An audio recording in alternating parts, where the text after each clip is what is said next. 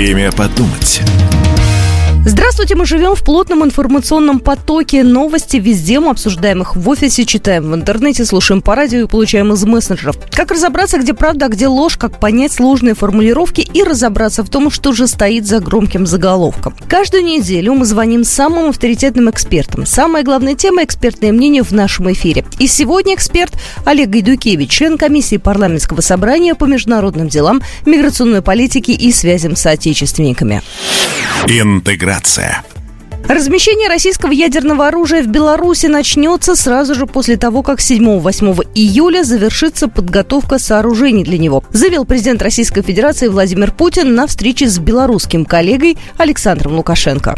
Но мы делаем все очень быстро, потому что Беларусь не поверила в свое время Западу, значит, и мы сохранили всю инфраструктуру, которая позволяет нам достаточно быстро разместить э, тактическое ядерное оружие, которое предоставляет Российская Федерация.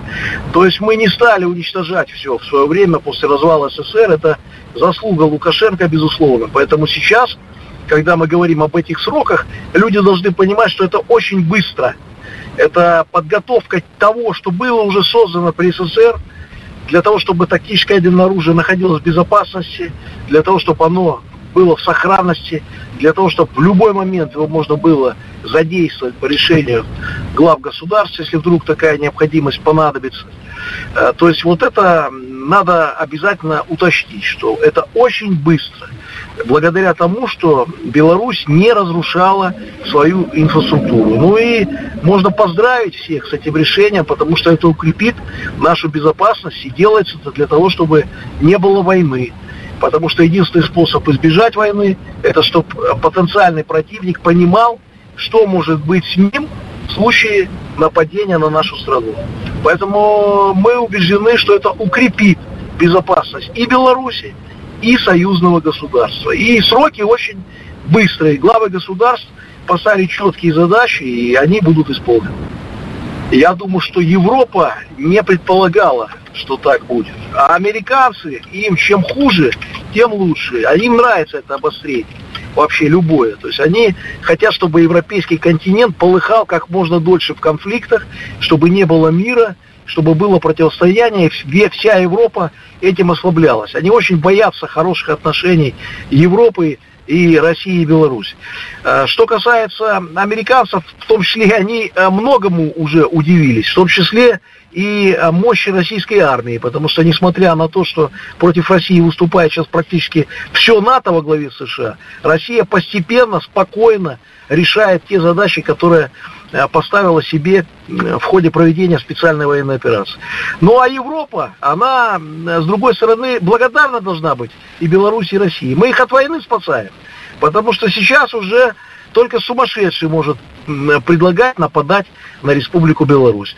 И бедных поляков, не меньше вероятность, что бедных поляков кинут на фронт против Беларуси, благодаря тому, что у нас сейчас появилось тактическое ядерное оружие.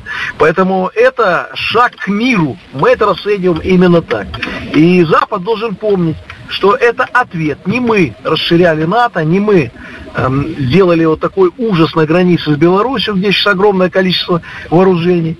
И более того, это Запад первый сказал, что он хочет разместить э, вообще чуть ли не на границах э, с Беларусью это тактическое ядерное оружие. И оно уже во всей Европе стоит. Мы сейчас отвечаем на те действия, которые э, сделано НАТО против нас. Вот так.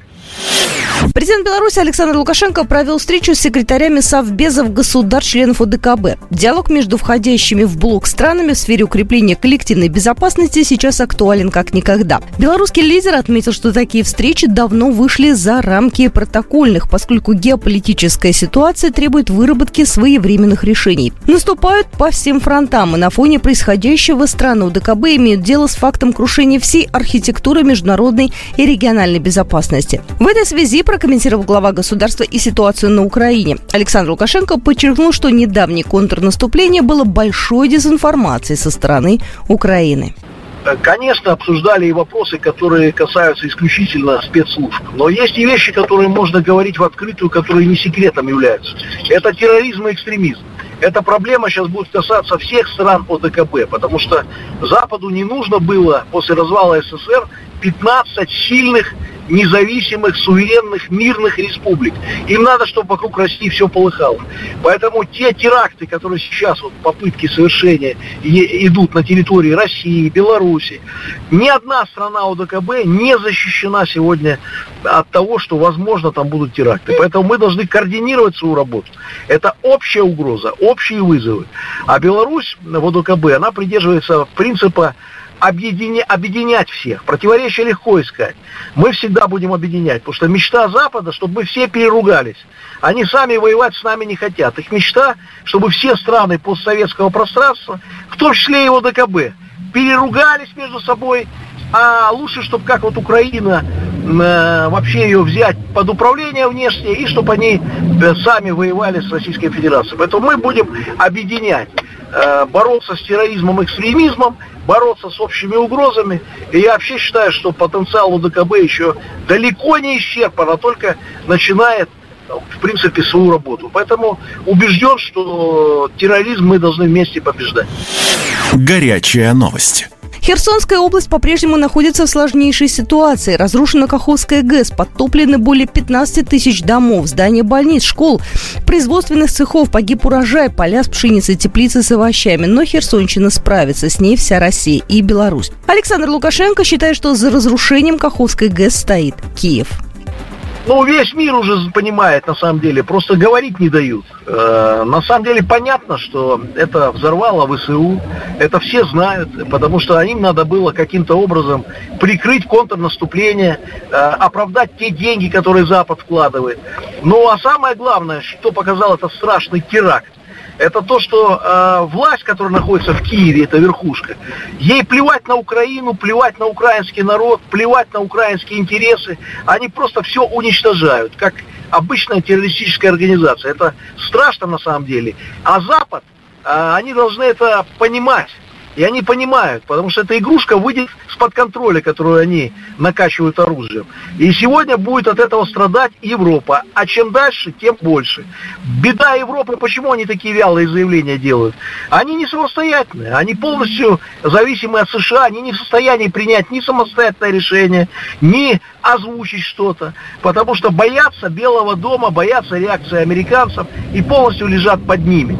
И это беда Европы. Нам нужна сильная независимая Европа. Тогда бы этого маразма не было, и войну бы уже давно остановили. Если бы Европа была независимой, они бы давным-давно заставили э, вот эту киевскую верхушку э, сесть за стол переговоров. Потому что каждый день гибнут украинцы, которых заставляют погибать ради чужих интересов, ради того, чтобы доллар американский, дефолта не было – и американцы сохранили свое влияние в Европе. На украинцев всем плевать. А вторая беда Европы, что судьба Украины будет решаться без Европы. Уже Европа ни на что не влияет. Все это прекрасно понимают. Поэтому э, вот такая ситуация. А кто совершил теракт, понятный. Президент сказал абсолютную правду. Как всегда, четко, ясно и понятно. Три человека пострадали от осколков стекла в результате попадания беспилотника в жилой дом Воронежа. Губернатор Воронежской области Александр Гусев собрал срочное совещание правительства региона. Город Шебекино в Белгородской области снова оказался под сильным обстрелом. Есть пострадавшие. Ранения получили три человека. Двоих госпитализировали, один от поездки в больницу отказался. В городе продолжают разрушать жилые дома. Глава региона Вячеслав Гладков сообщил, э, что как только обстрелы закончатся, службы города сразу приступят к восстановлению жилья, чтобы вернуть жителей домой, пообещал губернатор. Возможно ли в этом случае силовые решения со стороны России? С террористами бесполезно разговаривать. И э, мы, я, война и спецоперация это не комикс, надо поддерживать своих, надо понимать, что э, русские солдаты сегодня защищают безопасность всего союзного государства. Побеждать, а террористов уничтожать. Другого пути никакого нет. 12 июня Россия широко отпраздновала свой государственный праздник – День принятия декларации о государственном суверенитете. Праздник больше известен как День России. По всей стране и даже за ее пределами прошли концерты, тематические программы, мастер-классы, фестивали и форумы. Беларусь не осталась в стороне от торжественных событий. В самом центре Минска прошел большой концерт, посвященный Дню России. У Дворца спорта перед минчанами и гостями белорусской столицы выступили звезды России и Беларуси. Очень важно. Мы братские народы, и День России – это и наш праздник. Как и, я уверен, День независимости Беларуси – это праздник и россиян. Мы должны все вместе праздновать, радоваться. Вместе у нас общие угрозы.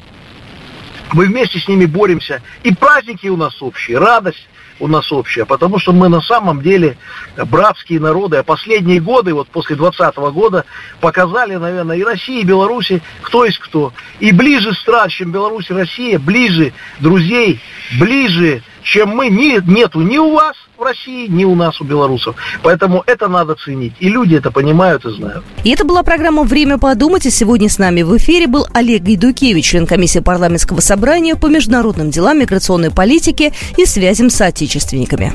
Программа произведена по заказу телерадиовещательной организации Союзного государства. Время подумать.